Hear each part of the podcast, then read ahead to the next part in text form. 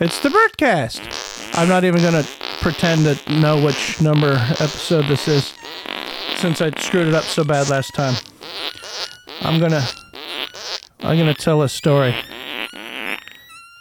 I'm a little bit prepared in that I have some songs queued up and that's all. So let's see.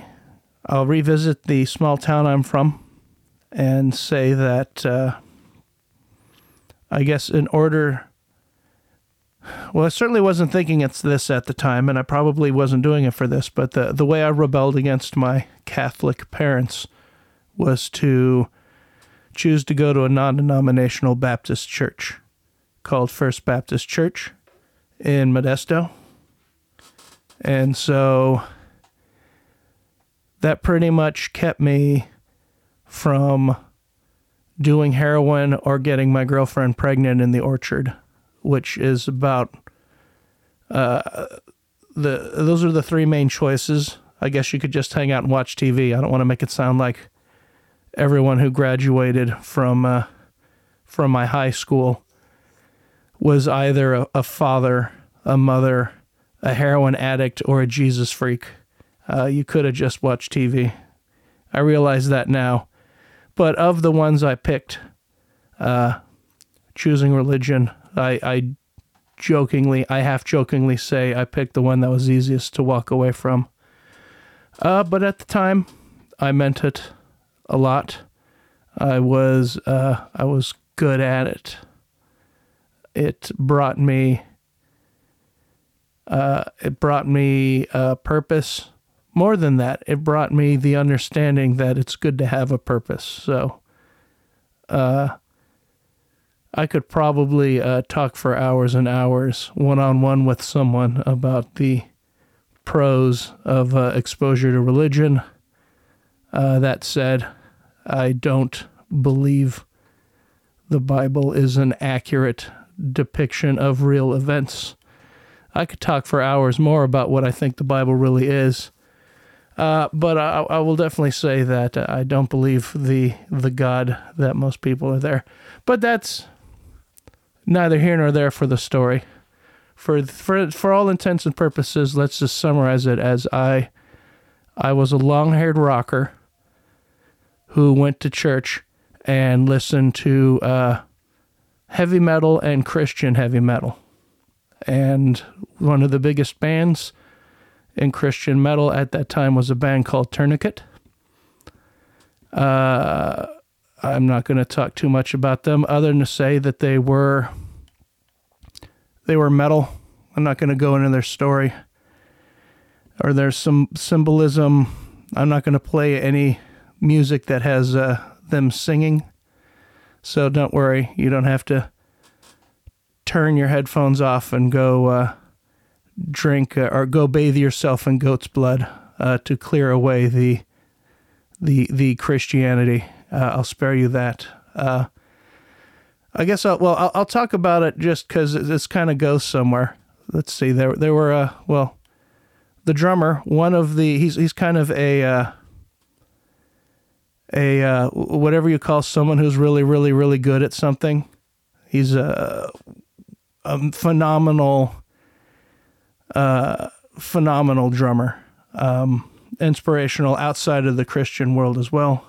He's a classically trained musician and brought a lot of classical stuff. He he wrote a lot of the music, and so you know, as uh, as Metallica in the mid 80s was adding a lot of classical harmonies and stuff to their to their music. Uh, Tourniquet was doing the same kind of thing.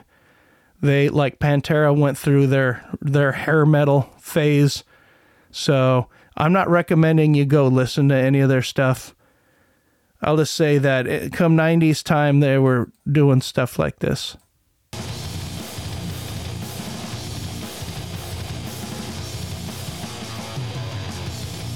So, so you know what I say when I say they weren't like pussies. And the reason why it matters so much, what I think, is because, uh, uh, well, as you, you probably know, if you've heard any of my podcasts before, I, I, I come from a small town and I moved to San Diego to be a rock star, uh, specifically on the drums, because I realized that drums was what I was best at, what I had the most fun at, what I was most creative on, uh, brought me the most joy, kind of all of that stuff put together. And I was finally down in San Diego, uh, chasing the dream, working at Sizzler, uh, welcoming people in, taking their orders, uh, just making ends meet, and then playing shows uh, nights. And uh, one day I get home and there was a phone, there's a message. Uh, someone phoned, called me, left a message with my roommate, uh, saying that it was the the manager for the band Tourniquet that they'd lost their bass player and they were looking for another bass player and someone from my uh, I guess obviously somewhere in the hometown saw me uh, as I was a bass player in another band up there and recommended me and they tried to get me to drive up to uh, to Long Beach to audition to be in Tourniquet. Uh, boy, I haven't I haven't shared this story in forever. But uh, just to, to talk about uh, struggles with choices, you know, I was I was in San Diego on my terms, trying to be a rock star, and not a, a Christian rock star either, because I think we were all, uh, at least most of us were not into that scene anymore, but you know, to to understand what what this is like for me to be asked to go audition to choose that at that fork in the road, you know, is like if you know, like if Metallica had asked me to go join, well, obviously would have said yes because they were insanely rich at the time, but uh, you know, it's that kind of thing. It's you know one of you know the top five bands you've liked in the last five years the manager calls you up and asks you to go audition. So that was a, a hell of a, a, position I was put in. Uh, I can I can share the decision that I made. Uh, but first, I want to play. There's a, a, an instrumental song off of one of their albums called Viento Borrascoso, which means devastating wind. The drummer wrote it. as a drum solo in the middle. It's fun. And you'll you'll hear what I mean about the, the drummer being vir- virtuosic. That's a virtuo. That's what the word I was trying to think of. He he does this drum solo and I don't know how bad it'll sound when it's smashed down for for podcast, but he's doing this thing in the drum solo where he's just hitting the cowbell. Like if I had two hands hitting the cowbell fast, that's as fast as he was playing it with one hand. It was uh, it's pretty pretty neato. So it starts off with uh, some some truckers on the CB radio warning each other about an impending tornado, and then it goes into the tornado. So here's devastating wind. A huge funnel rips across the Ohio River, passes just west of Cincinnati, roars on through Hamilton County. Got a big funnel spotted north of a big one. I can hear it now.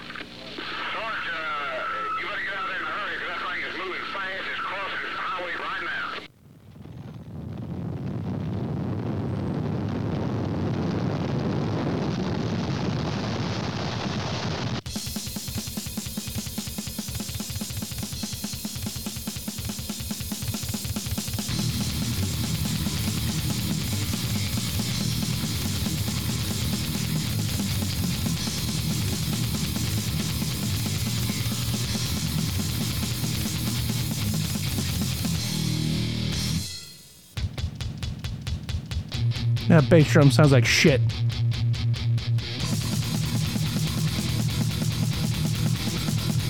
Don't tell Ted I said that. Ted's the drummer. By the way.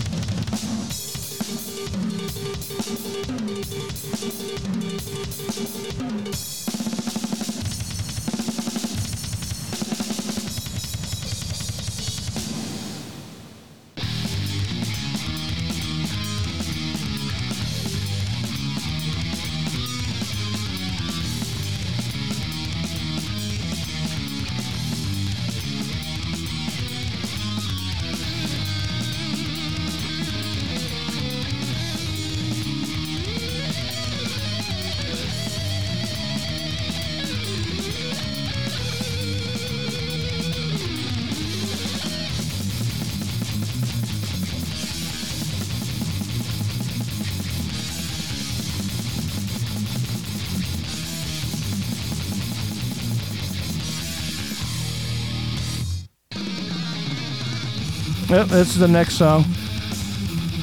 I'll cut it off before before they start singing, but well, you see, they're they're legit. They're not uh they're not slouching around. They're not uh they're not singing kumbaya. So I I let's I, I met the band. I've seen the band several times. Most it's funny. Most of the time I, I I talked with them. It was with the bass player who they were asking me to replace. Uh, chill dudes. Well, that's the thing. You have to you have to be chill when you're in a Christian band. You're not allowed to not be chill.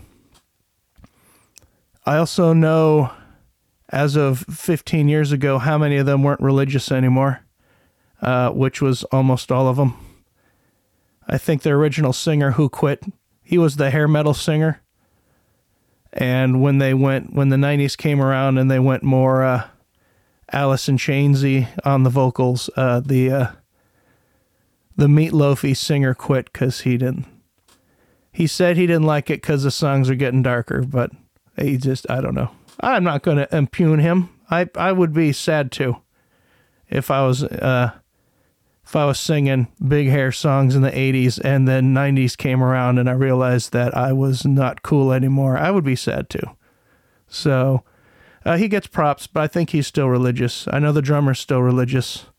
Well, I shouldn't say I know. I haven't checked in with him uh, since COVID came around. He he may have lost his faith, but he was uh, in his late 40s, and if you stick around that long, you're probably there for life. Uh, I know the guitarists all stopped being. One of them, you know, left the band, and I think he went back to painting and hanging drywall and you know all the stuff that uh, that bands do when they don't have forty million dollars in the bank, and the uh, the the genres change, and they got to go back to uh, being an accountant or fixing hard drives. Boy, I could do a show on that. How many uh, how many bands I've listened to growing up who were went back and got their degree in IT because they they spent their two million dollars that they earned on uh, coke and loose women and cars. You know, stuff that you can't sell back when you're done. Well, cars maybe a little bit, depending on how classic they are, but definitely the other two you can't really get much money for once you're done with them. so yeah, uh, I'm probably not going to talk about my religious time all that often, uh, other than to say, uh, you know, if you know someone who's religious and they're cool and they're nice, you know, there's so many people who just religion teaches them how to uh, how to be decent, and uh, I got nothing wrong with that. I wish there was more of that in the world. Um, yeah, I mean it was it was fun meeting these people, uh, hanging out with them. I guess I've always been comfortable around celebrities. Maybe I'll tell you my Robin Williams story. Uh, talking with him in another podcast. Remind me. Uh, remind me to, to talk about share my Robin Williams story. I've got I've got some good stories for uh for a cunt. So let's see, is there anything else to say from Tourniquet? Oh, I guess I can end the story. I uh talked with the with the manager a couple times and it basically came down to uh that was the past. Uh Christian metal was the past and I was uh not religious anymore. If you know, if it had meant millions, then I would have put on my Jesus tie and my Jesus slacks, my my Jesus penny loafers. I'd have buttoned that shirt right up and uh whew, I'd have, I'd have said anything for, you know, a few million dollars to go off on tour and stuff. That's that's another podcast worth having cuz people come in and out of the faith all the time and if you're in a band that demands uh, you to not change your beliefs i mean the same kind of thing like with rage against the machine where you had to be uh, a communist to to be in that band well not that you had to but you had to be okay at least with it because i mean that's what uh when uh tom the guitarist put out an ad looking for other musicians. That was basically, you know, I'm looking for uh, loud communists or what, whatever he said. Uh, and so they they're definitely a band around an ideology. And what if you know one of them? Uh, I don't know, started liking capitalism all of a sudden, uh, and stopped you know, he'd have to quit, or would he have to quit, or, uh, you know, so Christians, uh, I guess any anyone who builds a brand around an ideology that is something you can change your mind on, puts you in a, a, a the the gives you the chance to search your soul and go, okay, will I fake it for cash? Uh, that might be the name of my next album at least the name of a song Fake It for Cash. So uh, I didn't. I decided not to fake it.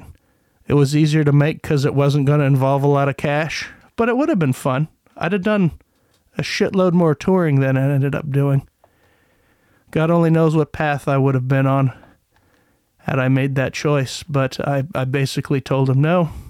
I did not part of me just wishes I'd have strung him along just to go up there and get a chance to jam with the band. That'd have been hella hella fun, as they say, as my people say. But but I didn't want to string him along. I stayed in San Diego. I stayed as a drummer for the band I was in. We we played all the way until uh, we broke up a couple weeks after September 11th, uh, 2001. That's another story. I should tell that story sometime. See, look at all these great stories I got coming up for you assholes. So that's it. That's what I got to say about my my first brush with fame, uh, and my stint on the Christian metal scene. Oh, I left out all the details about the bands I was in. Uh, and that's fine. That's fine because they all forgot it. I forgot it. And now you guys can't even forget it because it's not going to be shared. So thank you for listening. It's been fun. I'm going to share my soul embarrassing stories. I haven't shared any stories about my kids.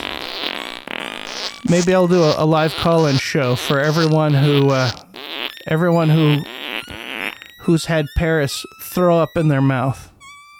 That'll be the next call. See you next time.